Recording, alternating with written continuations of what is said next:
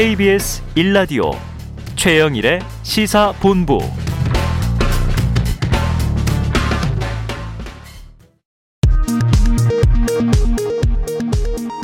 정보센터 뉴스입니다. 노규덕 외교부 한반도 평화교섭 본부장과 성김 미국 대북 특별대표는 오늘 인도네시아 자카르타에서 만나 한미 북핵 수석협의를 갖습니다. 두 사람이 다시 만나는 건 지난달 십사 일 일본 도쿄에서의 협의 이후 보름여 만입니다. 국민의힘 윤석열 대선 경선 후보가 주택 청약 통정을 모르면 거의 치매 환자라고 발언해 또다시 실언 논란에 휩싸였습니다. 윤 후보는 어제 자신의 유튜브 채널인 성렬형 티비에 출연해 청약 통정을 모를 수 없다며 이같이 말했습니다. 대법원 이 부는 지난해 국회의원 선거 과정에서 상대 후보에 대한 허위 사실을 공표한 혐의로 재판에 넘겨진 이규민 더불어민주당 의원에게 당선 무효형을 확정했습니다. 이에 따라 이 의원은 의원직을 상실하게 됐습니다. 집행유예 기간 중 무면허로 운전하다 사고를 낸 뒤 출동한 경찰관을 폭행한 혐의를 받는 장용준 씨가 오늘 경찰에 출석합니다. 장 씨는 지난해 유월 위험 운전치상 등의 혐의로 징역 일 년 육 개월에 집행유예 이 년을 선고받은 바 있습니다. 손영래 중앙사고수습본부 사회전략반장은 오늘 오전 백브리핑에서 백신 패스와 관련된 질문과 관련해 외국의 각종 사례를 수집해서 분석하는 중이며 운영 방안 등 아직 검토해야 할 내용이 많다고 밝혔습니다. 지금까지 정보센터 뉴스 정원나였습니다.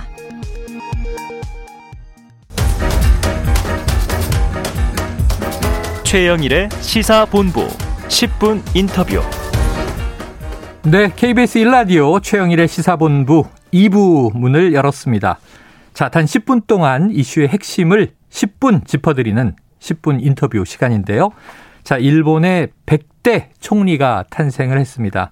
자, 어제 치러진 일본 자민당 총재 선거에서 기시다 후미오 전 외무상이 선출이 된 건데요. 자, 이번 선거의 결과로 과연 앞으로 현재 최악의 한일 관계가 변곡점을 맞을 수 있을까? 우리가 주, 궁금한 건 이런 대목이죠. 자, 일본에서 학생들을 가르치고 계신 분입니다. 이영채 일본 게이센 여학원대 교수. 자, 일본 여러 가지 사안에 대해서 적확한 분석으로 소식을 전해주시는 또 분이시기도 한데요. 현지 분위기와 반응을 들어보겠습니다. 또 향후 한일 관계 전망도 여쭤보도록 하죠. 자, 이 교수님 나와 계십니까? 네, 안녕하세요. 네, 안녕하세요, 교수님. 자, 이게 좀 숫자도 상징성이 있네요. 일본의 백 대 총리 아베 정권에서 외무상을 역임했던 이 기시다가 선출이 됐습니다. 일본 언론들의 보도 분위기 어떻습니까? 네, 이번 전체적인 분위기는 어, 특별한 이변은 없었고, 뭐 오히려 이 개혁보다는 자민당이 보수 안정을 선택했다라는 이런 분위기인 것 같습니다. 네. 그리고 결국 선거에서는 어, 국회의원들 표, 특히 아베, 아소, 파벌이 예, 보수 주류의 영향력을 그대로 형성을 했고, 네. 예, 세대 교체나 혁신은 이루어지지 못했기 때문에 뭐 국민들이나 미디어에서는 좀 실망감도 있는 것 같은 이런 보도가 있습니다. 아, 그래요. 네, 그렇게 크게 달라질 게 없다. 어쩌면 이제 그런 예상대로다. 이변은 없었다. 이런 분위기인 것 같은데. 자, 그런데 이게 국내 보도를 보면 예상과 좀 달랐어요. 왜냐하면 예상은 어, 일 차 투표에서 물론 이 고노다로를 앞서고 결선에서 이제 기시다가 완전히 승리를 붙였습니다만 이 선거 전에는 고노다로가 유력한 거 아니냐 하는 이 보도들이 많았거든요. 그래서 이제 의원들의 이 표심을 잡은 게 기시다의 결정타였다. 이런 분석도 나오던데. 자, 여론조사를 또 보니까 일본 국민들의 민심은 고노다로였는데. 자, 체감하시기에 이게 좀 이 이변이 없었다라는 일본 언론의 분위기와 실제 선거의 과정과 결과 좀 이 교수님은 어떻게 느끼셨습니까? 네, 실제 국민들은 이 아베 수가 노선이 끝나기를 바라고 있었고, 아, 그래요. 그렇기 때문에 고노타로라는 그래도 조금 개혁을 할 수 있지 않을까라고 네. 기대를 했던 건 사실이죠. 음.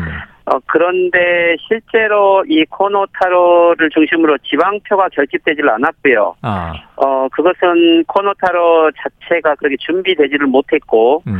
또 실제 막판에 어, 정말 이 아베 수간론을 끝내고 개혁을 갈 것인가에 대해서 좀 애매한 표현들을 했기 때문에 아. 결국 젊은 어, 지방표들이 다시 보수로 회귀하게 되는 좀 이러한 현상들이 있었던 것 같습니다. 아, 그래요. 그래요. 자, 실제 개혁에 이제 어떤 신뢰를 주지 못했다.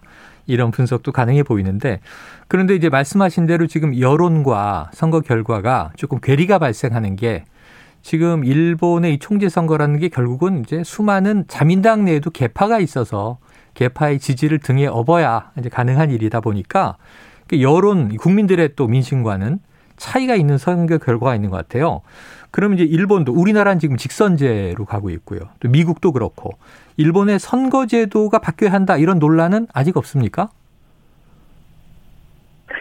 네, 그렇죠. 일본 같은 경우는 자민당 총재가 수상을 하게 되면 음. 아무리 국민들이 많은 표를 몰아줘도 결국 국민들의 의사가 직접 반영되는 건 아니죠. 네네. 어, 특히 그렇다고 하더라도 도쿄 도지사 선거 같은 경우는 또 직접 선거를 하고 있는데, 그럼에도 불구하고 보수 극우 성향들이 계속 당선되고 있다는 거죠. 네. 어, 그렇다면 일본 지금 현재에서는 물론 선거 제도를 봤을 때는 소선거 제도를 가지고 있기 때문에 어, 지금 자민당이 장기 집권을 하고 있는 하나의 제도가 되고는 있는데, 네. 선거 제도 변경과 함께 또한 어, 제도가 직접 바뀌더라도 국민들이 어, 보수가 아닌 좀 더 개혁적인 사람을 뽑을 수 있도록 하기 위해서는 더 다양한 제도들이 필요하다라는 이러한 논의들은 있습니다. 네, 다양한 제도가 필요하다. 논의의 초기 단계라면 또 시간이 많이 걸릴 텐데요. 자, 기시다 신임 총재, 자민당으로 보면 총재고 일본의 총리인데, 자, 우리나라 국내에는요 이천십오 년 한일 일본군 위안부 합의를 주도한 인물로 많이 알려져 있어서 좀 정확하게, 종합적으로는 어떤 인물인지 국내에선 좀 궁금해합니다. 그런데 한쪽 얘기로는 극우 성향이 여전하다 이런 얘기가 있고, 또 한쪽으로는 온건파다 또 이런 얘기도 있어서 궁금해요. 어떤 인물로 보면 좋을까요? 네, 기시 후미오 신임 총재는 일단 외교통이라고 이렇게는 볼 수 있습니다. 네. 아베 정권 때 약 사 년 칠 개월 외무장관을 했고, 네네. 실제 아베 정권의 외교 노선을 확립시켰다라고도 할 수 있겠습니다. 음.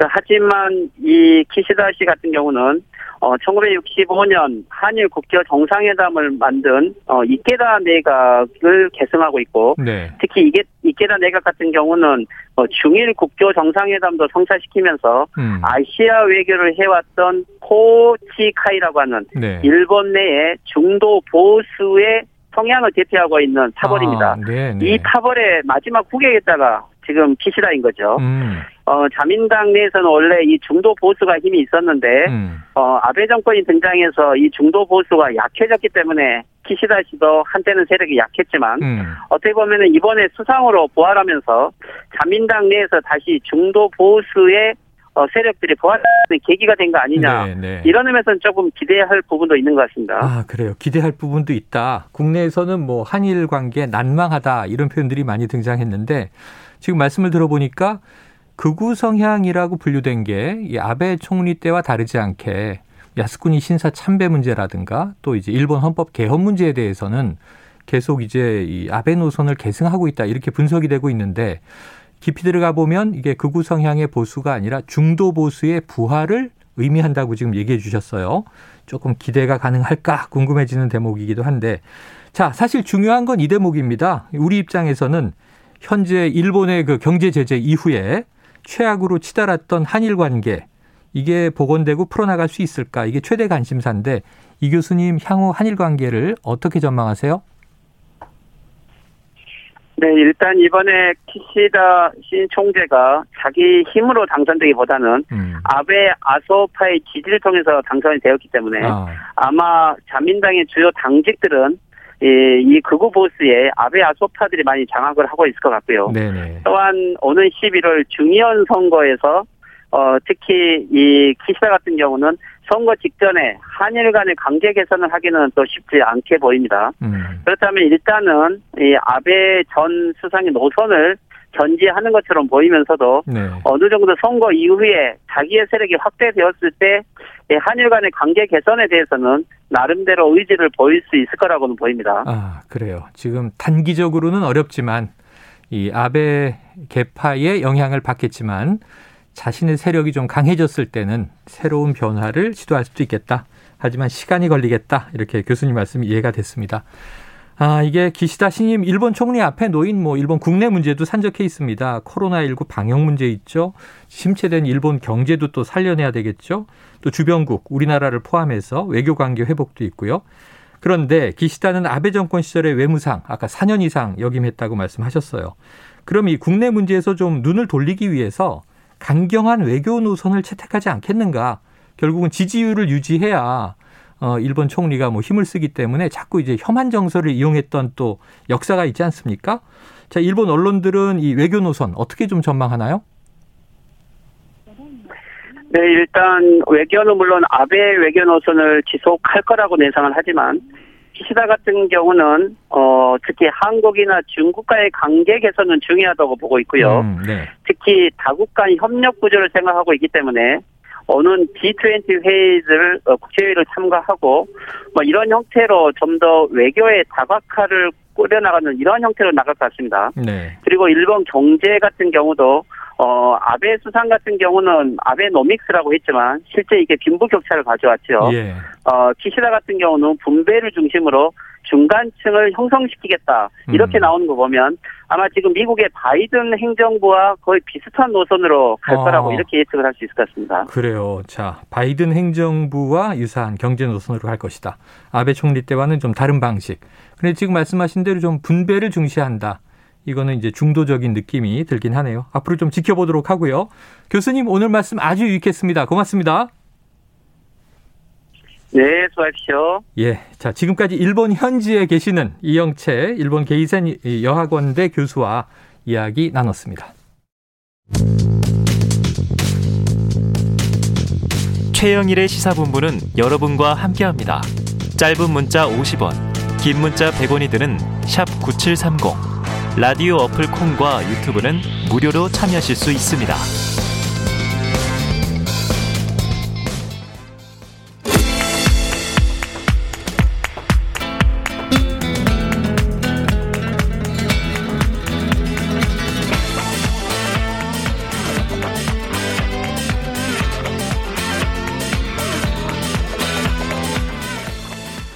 네, 시사본부의 간판 코너입니다. 각설하 고! 이 고는 느낌표가 빡 찍혀 있고요. 영어로 go! 이렇게 돼 있습니다. 이게 이번 주부터 제가 진행을 맡았는데 이 시사본부의 전통적인 베스트셀러 코너다. 이렇게 평판이 있더군요. 자, 여야와 진보 보수를 막론하고 허심탄회한 속내를 들여다보는 시간이기 때문에 청취자 여러분들의 귀가 활짝 열리는 것 같습니다. 자, 새롭게 단장해서 이제 시즌이로 다시 시작하게 됐는데요. 함께해 주실 두 분을 소개해드리겠습니다. 자, 현근택 변호사 그리고 장성철 대구 카톨릭대 특임 교수. 자, 두 분 스튜디오에 자리 잡고 계신데요. 어서 오세요. 안녕하세요. 네, 네. 안녕하세요. 용인 남자 현근택입니다. 아, 이 두 분 다 제가 너무너무 신뢰하는 분이에요. 네, 보수 농객, 진보 농객. 네.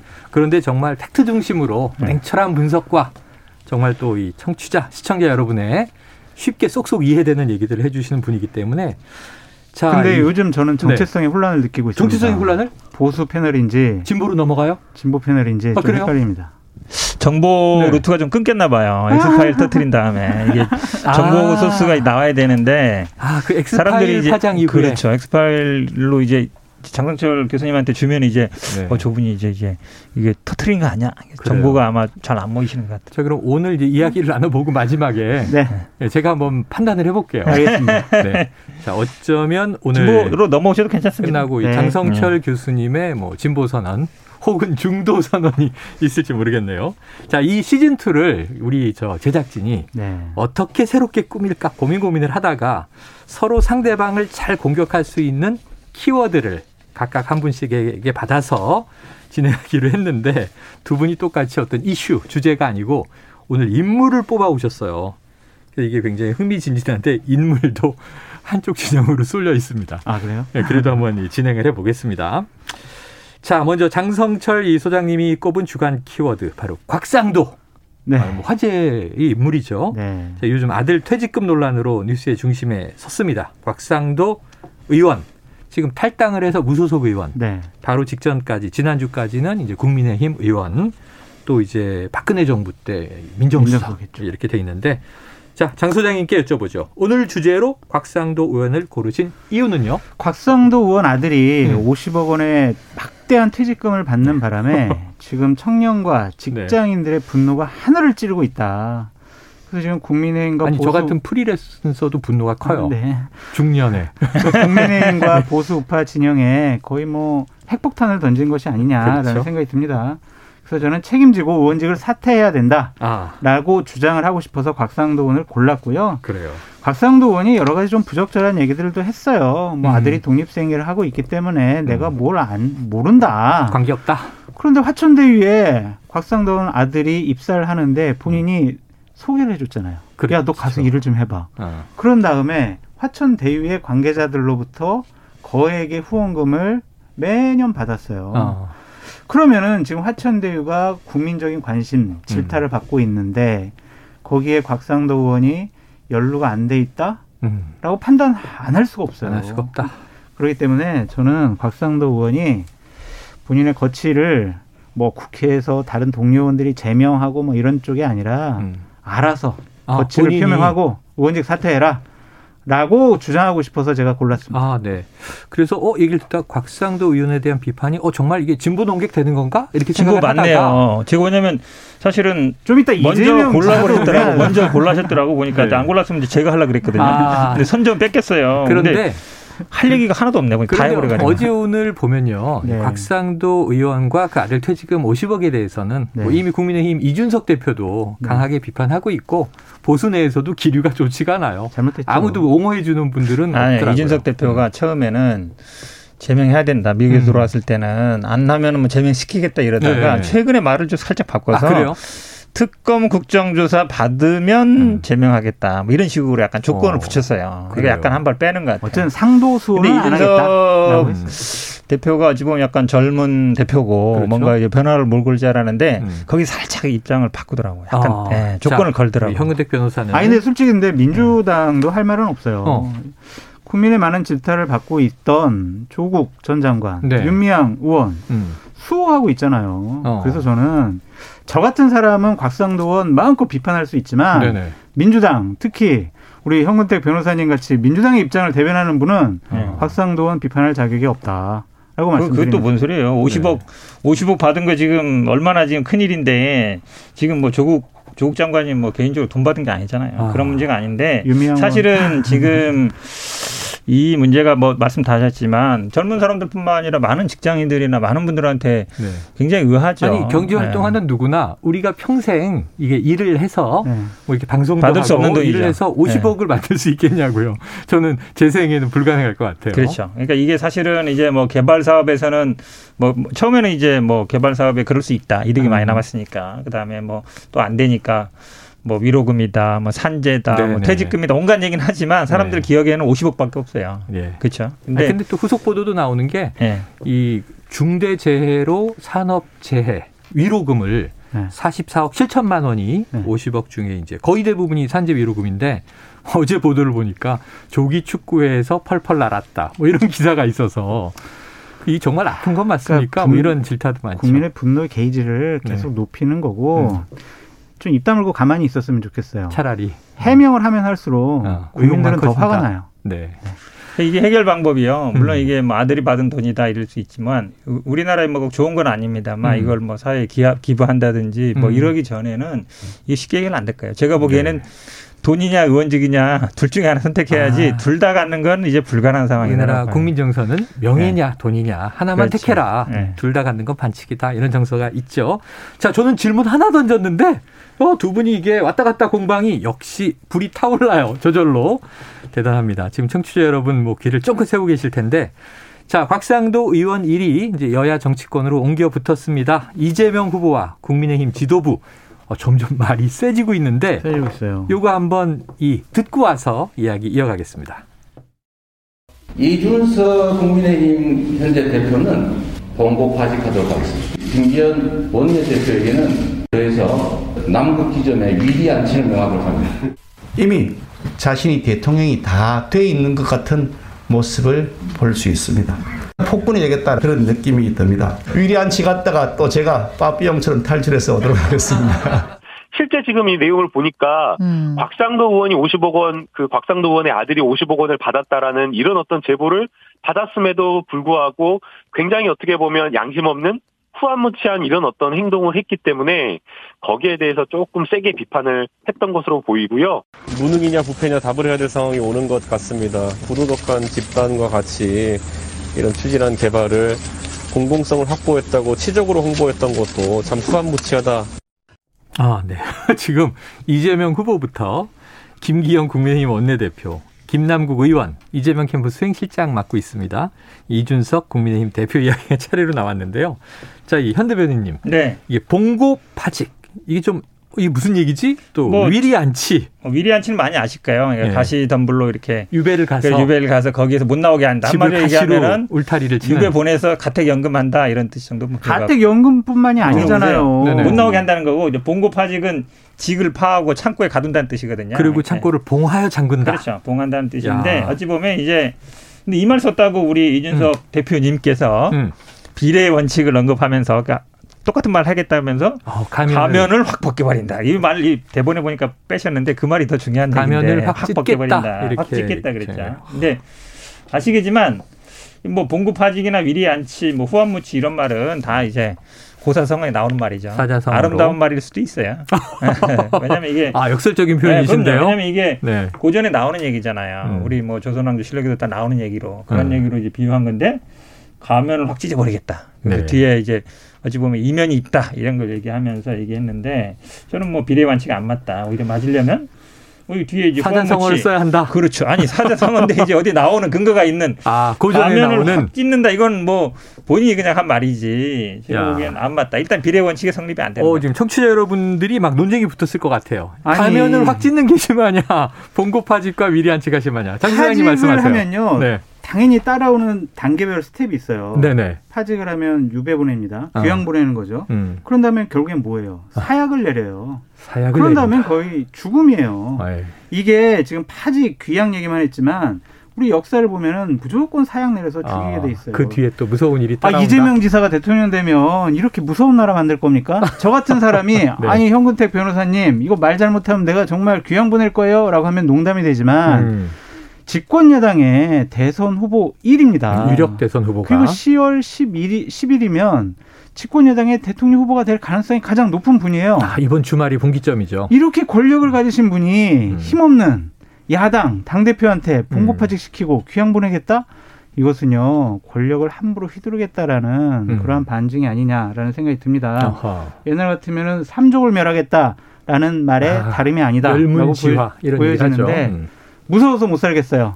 무서워서 못 살겠다. 말이 안 되는 게요. 그래서 지금 아니, 아니. 진보로 전향하신다 그런 거예요? 무서워서? 아, 예. 아, 그건 아니에요?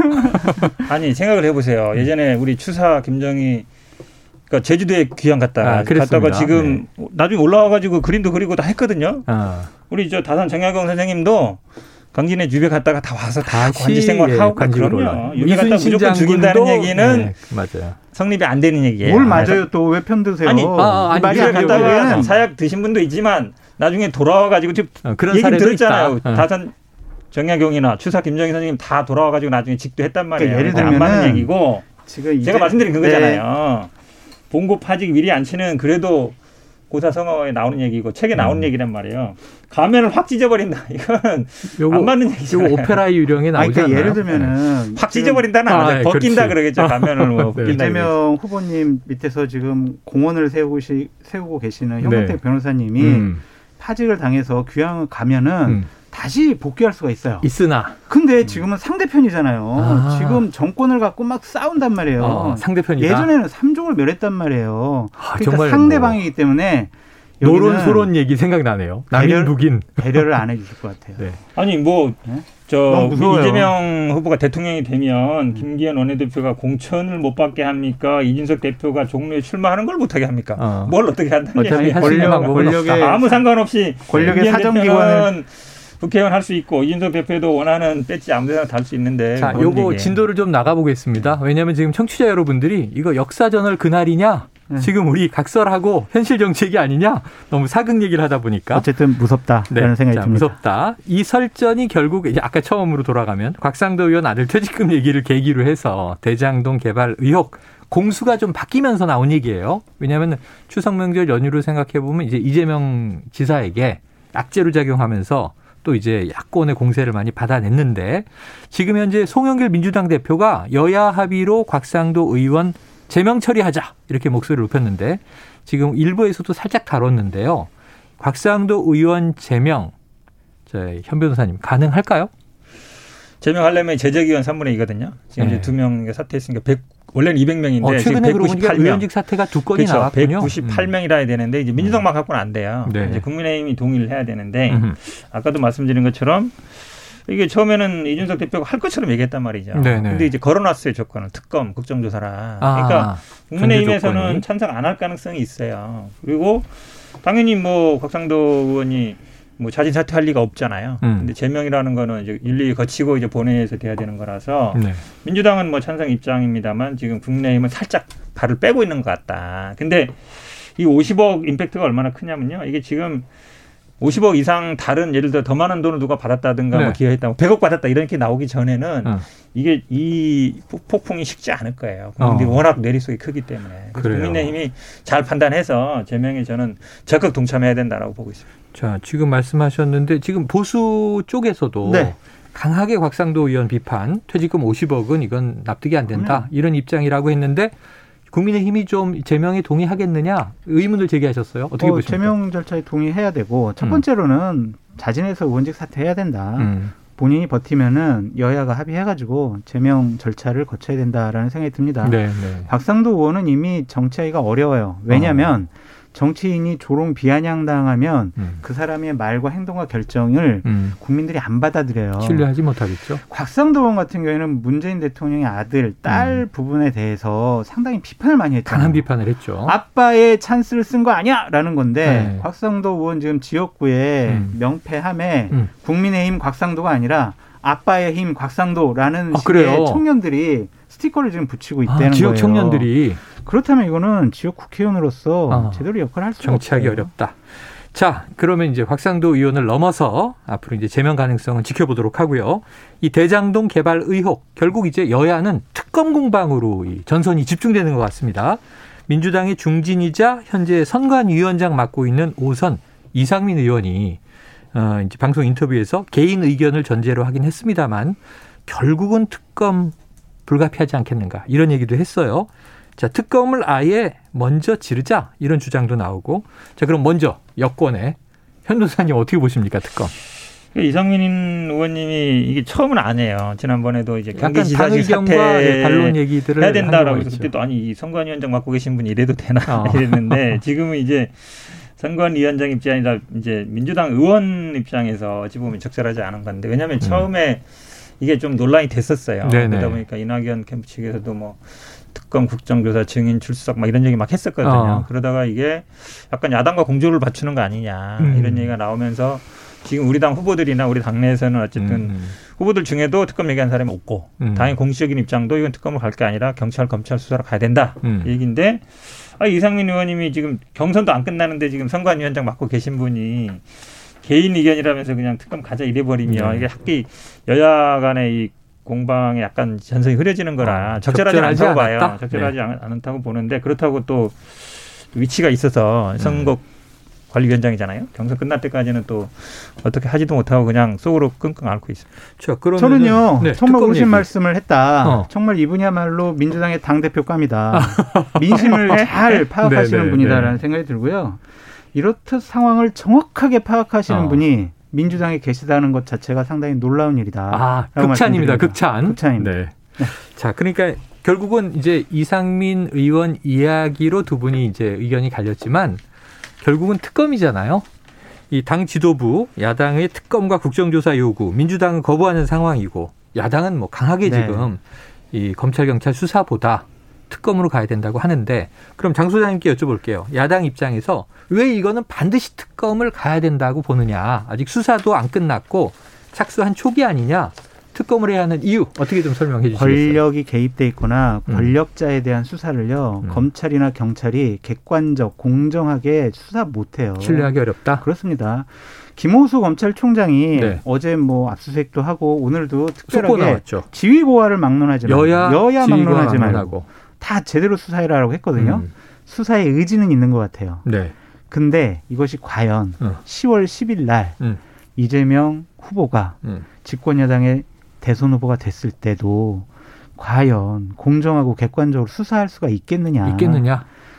검찰, 음. 경찰, 인사권 누가 갖고 있습니까? 네. 이 집권 세력이 갖고 있는 거 아닙니까? 네. 차기 대통령 될 가능성이 높은 분의 수사를 제대로 할 수 있을까요? 어. 이거는요.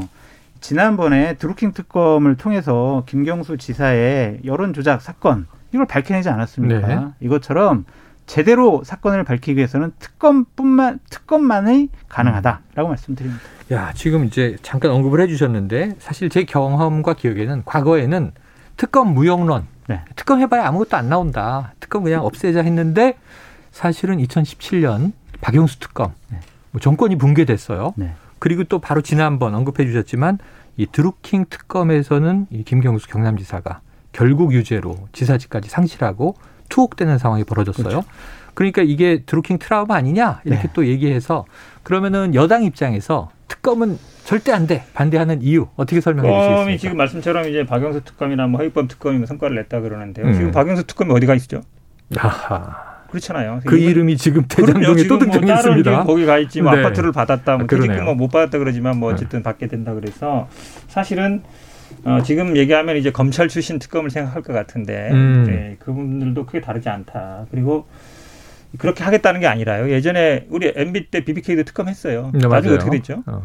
짜장면 아, 짜장면이 아니라 뭐 설렁탕인가요? 뭐 아, 설렁탕, 설렁탕 먹고, 먹고 뭐 끝, 끝냈다 뭐 이런 얘기 있었잖아요. 또 대부분 서면 조사하고 그렇죠. 지금 그래서 이게 특검이라는 게 결국 정치 공방으로 가겠다. 사실은 음. 야, 야당이요. 특검법 음. 통과시킬 수도 없어요. 아, 현재 상황 안 되잖아요. 네. 계속 얘기하는 거거든요. 여야 합의돼야 제발 되니까. 같이 통과시켜 주세요. 정치적인 공방으로 계속 가겠다. 네. 그리고 음. 분위기 전환하는 거예요. 정치 공방이다. 오십억. 아, 곽상도 음. 오십억. 음. 이게 사실은 굉장히 큰 폭탄, 핵폭탄인데 음. 이게 이제 큰 폭탄 떨어졌으니까 다 피해야 되잖아요. 네. 피하려면 어디가 명분, 어디 갈 데가 있어야 되거든요. 그렇죠. 특검은 다 도망가는 거예요, 제가. 어. 폭탄을 제대로 맞아서 그 폭탄에 뭐 자폭을 하시든 아니면 이제 얘기해야, 하셔야 되길 원한다 말씀드리고 음. 사실은 이제 이제 수사를 시작했어요. 음. 검찰, 경찰 수사를 했잖아요. 이제 그리고 검찰이 뭐 출국금지도 하고 압수수색할 때 다 했잖아요. 이게 왜 그러냐면 지금 이게 검경 수사권 조정되고 나서 검찰이 어찌 보면 처음 수사하는 거예요. 네네. 지금 검찰이 어떤 상황이냐면 이런 수사를 제대로 못하면 수사권 다 뺏길 상황이에요. 음. 왜냐하면 검수 완박 얘기가 나오니까. 그 얘기가 나와 그래서 있죠? 이게 아마 음. 검찰은 이거에 아마 목숨을 걸 거예요. 본인들이 음. 지금 갖고 있는 수사 제한돼 있지만 음. 물론 그 범위 내에서라도 본인들의 수사권을 최대한 활용할 것이다. 음. 그렇게 본다 그러면. 성과를 내고자 할 그렇죠. 것이다. 저는 뭐 검찰 수사가 신속하게 일단 되고 있기 때문에 검찰 음. 수사 결과를 지켜보고. 지켜보자. 그게 이제 부족하다. 안 되겠다. 음. 이러면 이제 그때 가서 특검 논의도 할 수 있다. 네. 그러니까. 천 변호사님께 어허. 부탁드리고 싶은 예. 거는 뭐냐면 이재명 후보님께서 이 사건은 국민의힘 게이트다라고 얘기하셨잖아요. 네네네.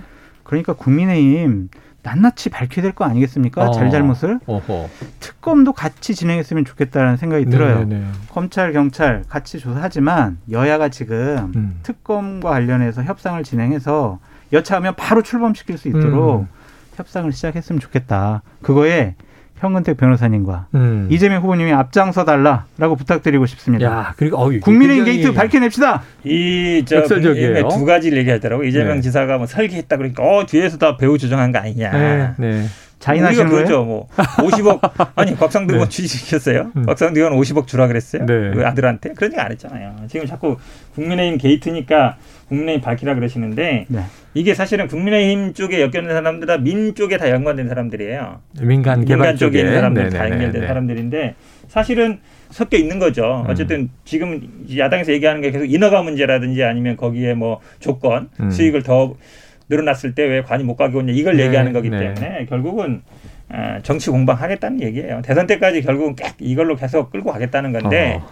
왜냐하면 특검이 출범하면 검찰 수사도 멈추거든요. 네. 제가 뭐 그렇게 본다 그러면 이 수사 시작했으니까 지켜보는 게 맞다. 자, 그런데 내용으로 조금 들어가 보면요. 지금 이제 검찰 수사 진행이 그러니까 중요한데 특검 필요성이 있느냐 없느냐는 이제 저는 며칠 안에 판가름 날 것 같아요. 검찰 수사가 뭔가 밝혀내면 국민 신뢰가 좀 쏠릴 수 있고 어 이거 뭐 아무것도 못하잖아. 그럼 이제 특검해야 되는 거 아니냐. 국민 여론이 중요한데 자 검찰이 대장동 개발 특혜 의혹 사건 전담 수사팀을 대대적으로 꾸렸고요. 네. 열일곱 명 검사가 화천대유 사무실을 압수수색하고 키맨들은 출국 금지.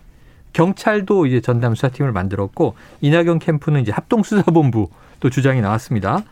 그런데 이제 전방위 로비 사건에 비해서 지금 수사가 좀 산발적이에요. 이게 용두삼이 될 수 있지 않느냐 하는 우려는 장 소장님 얘기가 조금 또 귀에 들어오고, 또 반면에 결과 지켜봐야 이제 그 다음 예, 수순으로 가지 않느냐 부분이 있고. 사실 이 사건은 뭐 라임 옵티머스 이런 사건에 비하면 쉬운 사건이에요. 아, 쉽다. 예, 왜 그러냐면 막 구조는 복잡하잖아요. 복잡해 보이고 인물도 많고 말도 용어 어려운 말도 나오고 에스피씨, 뭐 에이엠씨 막 나오고 나오는데 뭐 또 천화동인 그렇죠 막 나오는데 사실은요 개발 사업이라는 거는 음. 땅 사서. 그죠? 땅을 사서 매입해요. 피에프 네. 일으켜서 그다음에 개발하고 분양하고 나누면 끝이에요. 네. 한 십 년, 십오 년 가는 사업도 있지만 결국은 돈의 흐름만 보면 돼요. 제일 음. 중요한 게는 처음에 돈이 어디서 왔냐. 네. 지금 뭐 에스케이라든지 뭐 연예인 이런 데서 왔다는 거잖아요. 어. 그다음에 은행권을 어떻게 끌어당겼느냐. 네. 피에프 대출을 어떻게 했느냐. 음. 그다음에 이익이 남잖아요. 분양하고. 그렇죠. 그다음에 그 이익금이 어디로 갔느냐. 그것만 보면 돼요. 어, 돈의, 돈의 흐름만 흐름. 보면 되는 거기 때문에 음. 검찰이 이런 쪽에는 그동안 뭐 수사 역량이 많이, 있다. 그렇죠. 예를 들어서 옵티머스 라인 이런 거는 뭐 펀드라든지 막 이제 관련돼 있지만 그런 게 아니어서 저는 수사는 뭐 그렇게 오래 걸리지 않을 걸로 보고 있습니다. 그런데 역량은 있는데 음. 그 역량을 제대로 공정하게 발휘하도록 하겠느냐? 이거를 판을 깔아줄 것이냐? 어, 의지가 중요하다. 예, 의구심이 들어요. 왜냐하면 음. 에프아이유로부터 지난 오 개월 전에 음. 자금 흐름이 좀 수상해요. 경찰 이것 좀 어. 조사해 보세요. 라고 했는데 뭉갰잖아요. 네. 네. 경찰이 아까 말씀하셨잖아요. 명운을 걸고 이자, 이거 조사할 거라고. 네네. 왜 그동안 안 했습니까? 한 이유는 음. 한 언론사에서 보도하고 야권에서 문제 제기하니까 그제서야 경찰이 나서고 검찰이 나선 거 아닙니까? 이 경찰과 검찰을 어떻게 네. 믿고 우리가 수사를 맡길 수 있겠습니까? 아, 알겠습니다. 저도 사실은 음. 이게 용산서에서 수사를 했다는 건데 이게 그렇죠. 뭐 경찰서 무시한 건 아닙니다만 하기는 좀 그런 것 같아요. 그러니까 본청이든 아니면 뭐 서울청에서 음. 수사해야 된다는 것 같고 제가 아까 명운을 건다는 얘기는 경찰이 아니라 검찰. 아, 검찰. 검찰의 수사권이 네. 많이 안 남아있는데 이번에도 제대로 못하면 그마저도 다 뺏길 수 있으니까 명운을 걸 거다. 그러면 경찰은 명운을 안 걸어도 됩니까? 아니, 걸어야 되는데. 아, 그거를 보고 네, 그렇게 믿으세요. 아, 그렇게 믿으세요. 아, 저는 알겠습니다. 검찰이 이해됐어요. 최선을 다할 거다 이렇게 얘기하죠. 야, 이 각설하고가 왜 재밌는지 제가 해보니까 알겠네요. 음. 청취자 여러분 지금 시간이 막 후루룩 가고 계신데 스튜디오도 마찬가지입니다. 지금 각각 두 분이 키워드를 하나씩 뽑아왔는데 키워드 곽상도에서 이렇게까지 지금 물론 대장동 개발 이슈가 점점 커지고 있으니까 이해는 됩니다만 자 지금 케이비에스 일 라디오 최영일의 시사본부 현근택 변호사 그리고 장성철 대구 가톨릭대 특임 교수와 각설하고 시즌이 함께하고 계신데요. 이번에 시간은 많이 안 남았습니다만 현근택 변호사가 뽑아주신 주간 키워드 윤석열입니다. 윤석열. 왜 뽑으신 거예요? 이유는? 아, 이것도 대장동 관련이죠. 어쨌든 뭐 거기 아, 아시지만 누나가 부친 자택 매매 그렇죠, 집을 샀는데 몰랐다는 거 아니에요. 우연히 네. 사고 봤더니 그 사람이더라. 네네. 참. 아니, 최근에 알았다고 그래서, 얘기했어요. 제가 그래서 우리나라 성인 인구를 계산해 봤어요. 네네. 원래 부동산 계약이라는 건 성인만 할 수 있잖아요. 그렇죠. 독자적으로 미성년자 만날 확률 사천삼백이십만 명. 어. 네. 일, 로또 일 등 일 등 당첨된 확률이 팔백십만 명이에요. 그래요, 팔백십만 분의 일. 어. 그거보다 다섯 배가 더 높아요.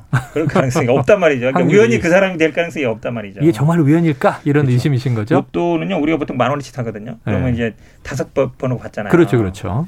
그러면은 사실은 스물다섯 배 더 높은 확률이에요. 음. 인구, 전 인구로 친다 그러면 그러니까 말이 안 되는 얘기. 이준석 음. 대표도 오늘 뭐 특정 지역에서 땅을 사면 저 집을 사면 그 사람이 걸릴 수 있다 그러는데 그거 믿는 사람이 어디 있겠어요 세상에. 네. 아니 어떻게 생각을 해보세요.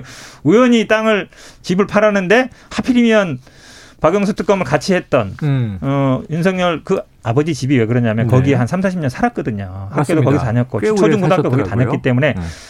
윤석열 총장 입장에서 굉장히 애정이 있는 집이란 말이에요. 그거 팔 때. 물론 누나가 매각했다 그러지만 제가 보기에는 이걸 국민들이 뭐 우연히 그냥 모르는 사람끼리 거래했는데 나중에 알고 봤더니 네. 그 사람이 뭐 김만배 누나 저 누나에 따라 그건 제가 보기에 도저히 신뢰할 수 없네요. 관련자들의 관련된 이야기를 한번 듣고 두 분에게 짧게 이야기를 듣고 끝나야 될 것 같습니다. 한번 듣고 와서 이야기 나누죠.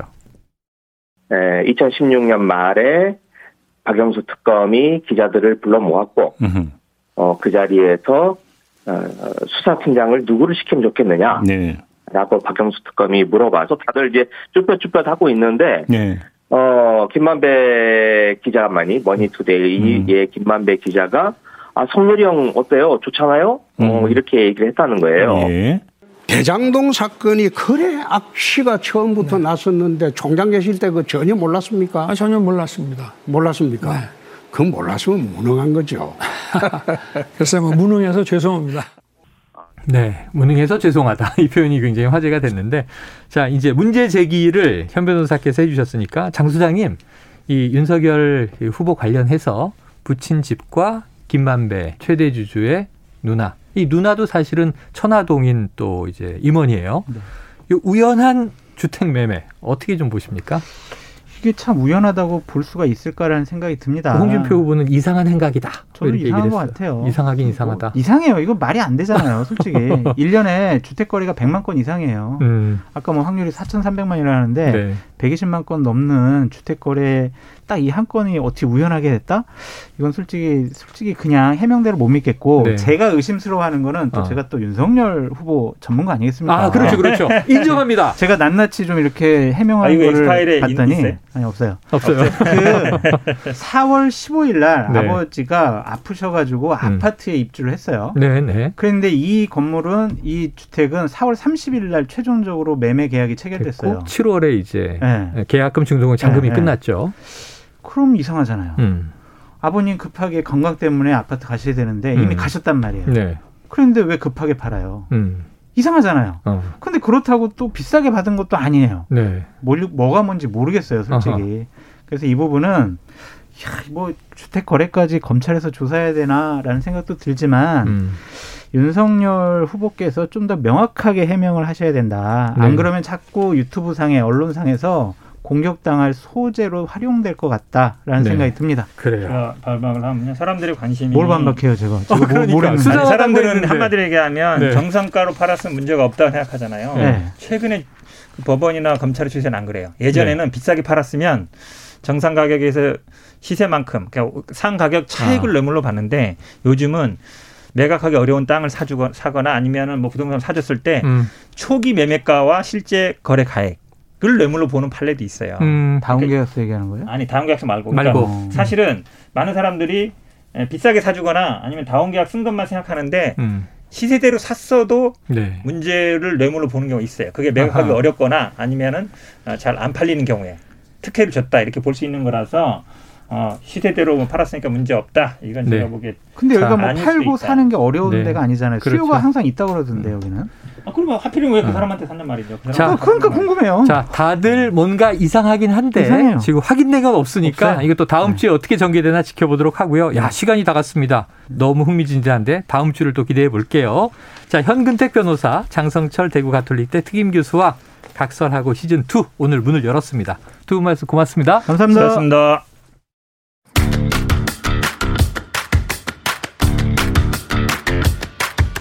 지금 여러분께서는 케이비에스 일 라디오 최영일의 시사본부와 함께하고 계십니다.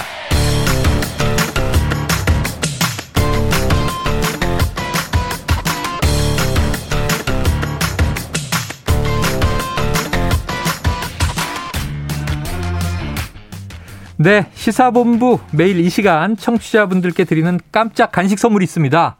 야, 저는 이거 매일 하는 거 보고 깜짝 놀랐는데요. 컵라면도 다종다양하고 오늘 간식은 또 다릅니다. 네, 오땡땡 땅땡 이렇게 지금 우리 피디님이 글을 써주셨어요. 오땡땡 땅땡 요즘 가, 가장 핫한 수산물 이거 뭐 무슨 저 드라마 제목도 있죠. 네, 오땡땡 게임. 그래서 오늘 간식은 이제 오땅 줄여서 이렇게 이제 말씀드리는데요. 자, 이 코너 들으시면서 문자로 의견 보내주시는 청취자분들. 추첨을 해서 저희가 이 간식을 쏩니다. 짧은 문자 오십 원, 긴 문자 백 원이 드는 샵 구칠삼공으로 의견 많이 많이 보내주시고요. 자, 본격적으로 오늘 목요일 마지막 코너 시작해볼까요? 이 마지막 코너는요. 매일매일 무슨 본부로 저희가 이어가고 있죠. 목요일 이 시간은 아, 전 가장 중요한 본부예요. 경제본부 시간인데 자, 이분과 만나면 경제도 스토리가 된다.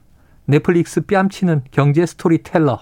케이비에스 보도국 경제부의 서영민 기자 나오셨습니다. 어서 오세요. 안녕하세요. 예, 저희 다른 티비 프로에서 이미 네. 구면이고 만나 뵀는데 저는 사실 당일날요. 네.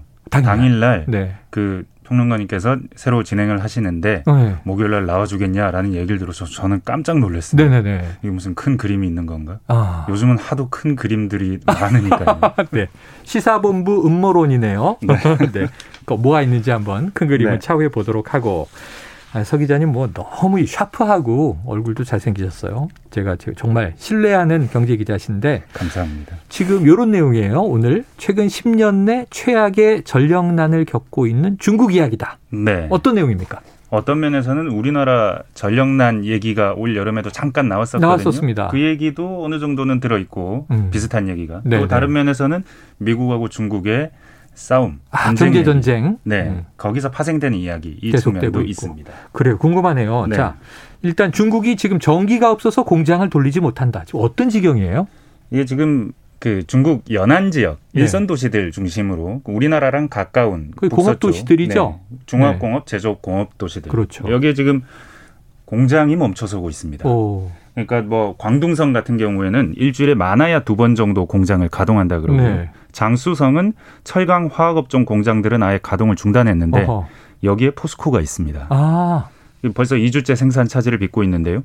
우리 기업만 이런 게 아니고요. 음.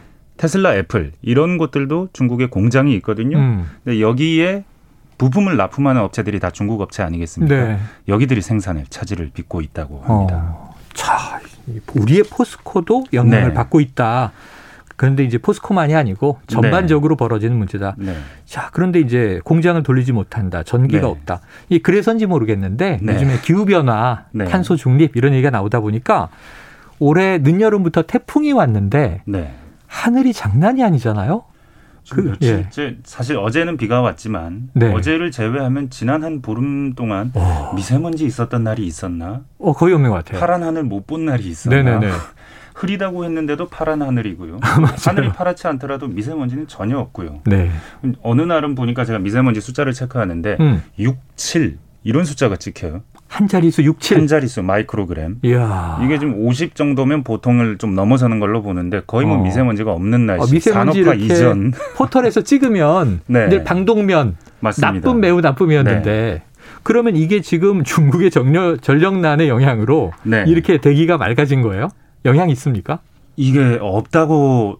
사람들에게 없습니다라고 말해봐야 사람들이 믿지 않을 것 그렇죠, 같아요. 그렇죠. 저도 이게 음. 어느 정도는 그러니까 음. 모든 것이 중국의 영향은 아니겠지만 어느 네. 정도는 영향이 있다고 생각을 할 수밖에 없거든요. 네. 에너지 정책하고 표면적으로는 맞물려 있습니다. 시진핑 주석이요. 아, 예. 최근에 그 유엔의 그 화상으로 연설한 내용이 있는데 음. 그 내용에 보면 명분은 이렇습니다. 음. 이산화탄소 배출량을 이천삼십 년 안에 감축에 들어갈 거고 네. 이천육십 년이 되면 넷 제로, 그 탄소 중립을 달성하겠다라고 어. 했습니다. 네. 일종의 그런 차원에서 지금 중국의 발전량 그리고 전력량을 조절한다는 거죠. 특히 중국이 지금 음. 전력 상황을 보면 전체 전기의 한 육십 퍼센트 가까이를 석탄 발전으로 메우고 있습니다. 어. 굉장히 석탄 비율이 높은데요. 음. 근데 석탄 발전 비율을 줄여나가자. 그러다 보니까 지금 전기가 좀 부족해지는 이런 상황이 오고 오, 있는 지금 겁니다. 지금 얘기를 듣고 보니까 놀라운 게 네. 전력난이 우리는 네. 흔히 네. 에너지 뭐 연료 공급이 문제가 생겨서 네. 석유가 모자라서 네. 뭐 이제 천연가스가 없어서 이렇게 이해를 하는데 지금 중국의 전력난이라는 건 그러면 중국 정부가 통제하고 있다. 네, 통제하고 있는 거고. 어, 이게 사실입니까? 큰 명분이 네. 그렇게 되는 거고 또 다른 명분 하나는 음. 이제 곧 할 베이징 동계올림픽입니다. 아, 겨울이 오면 네. 동계올림픽이죠. 동계올림픽 해야 되는데 사실 베이징의 겨울 유명하거든요. 아, 앞이 안 보이는 맞습니다, 맞습니다. 황사, 황사에 더한 뭐 온갖 공해. 먼지들, 공해. 매연. 근데 그거 안 보여줘야 될 거 아니겠어요? 아. 그러니까 지금부터 바짝 쪼우고 있는 거 아니냐. 베이징의 대기 관리를 네. 하고 있다. 이런 종의 명분, 이야. 표면상의 명분이 있기는 합니다. 네. 근데 사실은 미중 분쟁이라는 거죠. 그 이면에는 네.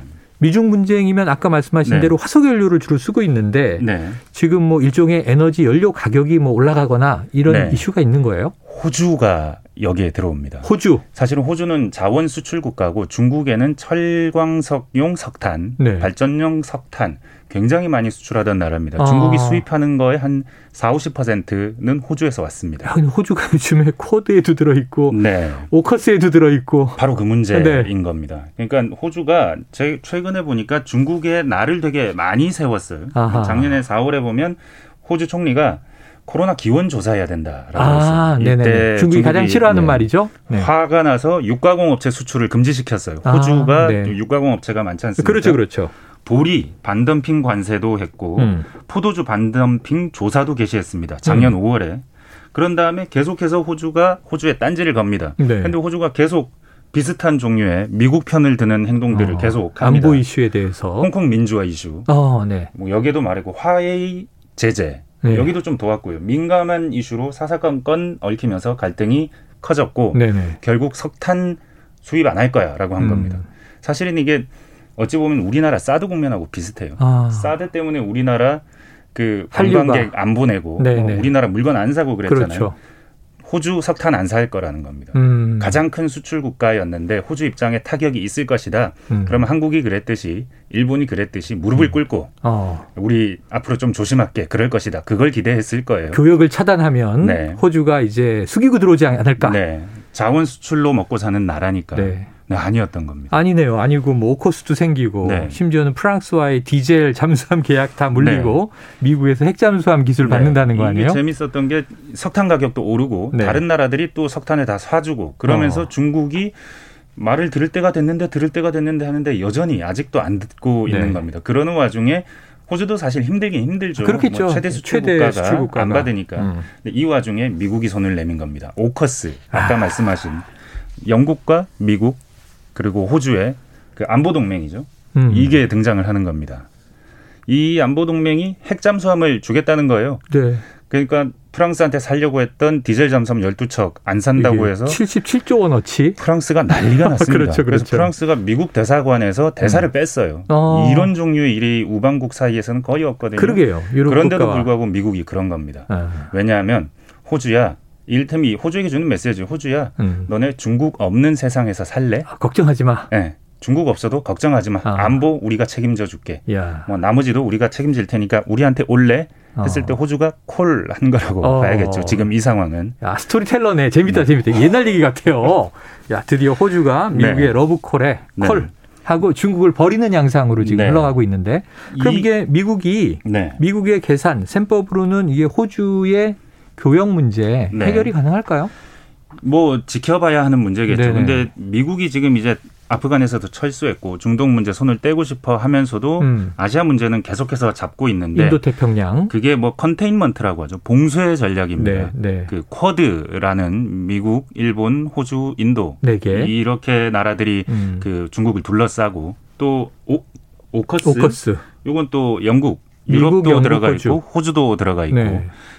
티피피 이거 다시 하지 않습니까? 환태평양 경제협정. 네, 네. 네, 요것도 다시 가동시키면 어. 이렇게 중국을 감싸서 음. 경제적으로, 정치적으로, 안보적으로 봉쇄할 수 있다라는 큰 그림이 네. 있는 거죠. 야. 여기에 지금 호주는 확실히 들어갔다고 봐야겠죠. 아, 야, 오늘 호주를 둘러싼 네. 미국과 중국의 이야기. 처음에는 이게 하늘말 같은 이야기를 하다가 네. 쭉 빨려 들어가니까 엄청난 이야기가 있습니다. 네. 자, 그나저나 이제. 네. 겨울이 오고 있습니다. 네. 왕좌의 게임의 유명한 대사죠. 맞습니다. Winter is coming. 네. 겨울이 오고 있는데 중국은 그럼 어떻게 할까요? 중국이 지금 요즘 나오는 그림들이요. 외신 네. 그림으로 나오는 게 재밌습니다. 신호등 불이 꺼져 있어요.